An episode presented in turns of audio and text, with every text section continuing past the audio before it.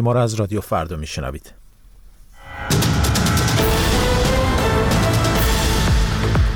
خبرگزاری جمهوری اسلامی میزان مشارکت در انتخابات روز جمعه را 41 درصد اعلام کرد. 11 شهر در جنوب سیستان و بلوچستان همچنان در محاصره سیل قرار دارند. سپاه پاسداران کشته شدن یکی از فرماندهان خود در سوریه را تایید کرد. خوش آمدید به این بخش خبری من وعید پوروستاد هستم. گیری در انتخابات مجلس شورای اسلامی و مجلس خبرگان ساعت 24 جمعه به پایان رسید و وزارت کشور از آغاز شمارش آرا و تعطیلی تمام مدارس ایران در روز شنبه خبر داد.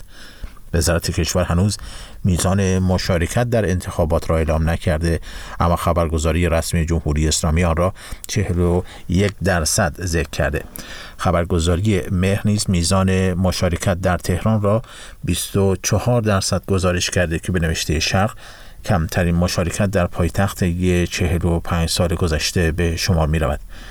در هفته های اخیر شماری از فعالان سیاسی و مدنی و همچنین زندانیان سیاسی خواستار تحریم این انتخابات شده بودند. آبران پیلی معاون نماینده ویژه آمریکا در امور ایران هم شامگاه جمعه در توییتی نوشت جامعه جهانی می‌داند که مردم ایران فاقد نفوذ واقعی در صندوق های رأی هستند. رئیس سازمان امداد و نجات هلال احمر روز جمعه گفت یازده شهر در استان سیستان و بلوچستان همچنان در محاصره سیل و آب گرفتگی هستند.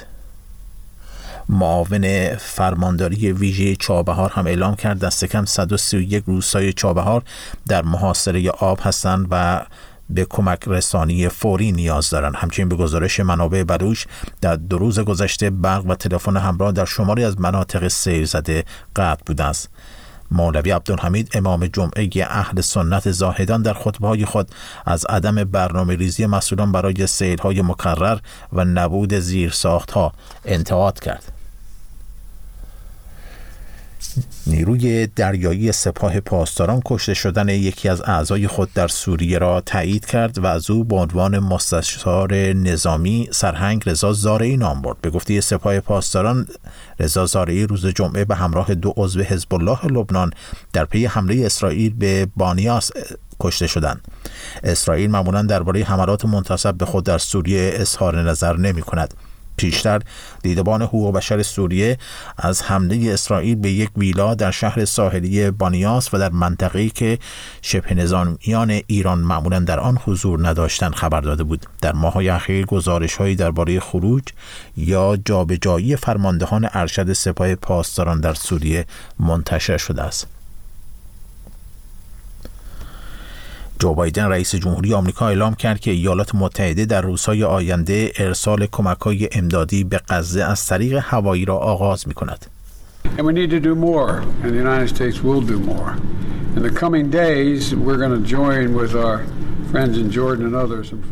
آقای بایدن روز جمعه گفت ما باید کارهای بیشتری انجام دهیم و ایالات متحده کارهای بیشتری انجام خواهد داد. در روزهای آتی ما برای تخلیه هوایی کمک ها و مواد غذایی به دوستان خود در اردن و ساگرین میپیوندیم. پس از سخنان رئیس جمهور آمریکا جان کربی سخنگوی شورای امنیت ملی کاخ سفید گفت کمک هایی که در آسمان غزه رها خواهد شد ادامه دار خواهد بود و کار بر روی ارسال کمک از طریق دریایی و خشکی نیز ادامه دارد. بنابر برآورد سازمان ملل حدود یک چهارم از جمعیت نوار غزه تنها یک قدم با فاصله دارند. رافار گروسی مدیر کل آژانس بین المللی انرژی اتمی نسبت به وضعیت نیروگاه هسته‌ای زاپوریژیا در شرق اوکراین که در اشغال نیروهای روسی از هشدار داد. آقای گروسی روز جمعه گفت این نیروگاه ده روز است که از برق پشتیبان برخوردار نیست و انرژی لازم برای خنکسازی تمام راکتورها و سایر اقدامات ایمنی خود را فقط از یک خط 750 کیلوواتی تامین کرده. این نیروگاه اتمی قبل از تهاجم روسیه به اوکراین از ده خط برق برخوردار بود و درگیری ها در اطراف نیروگاه موجب قطع آن شده است. ممنون که تا به این لحظه همراه ما بودید.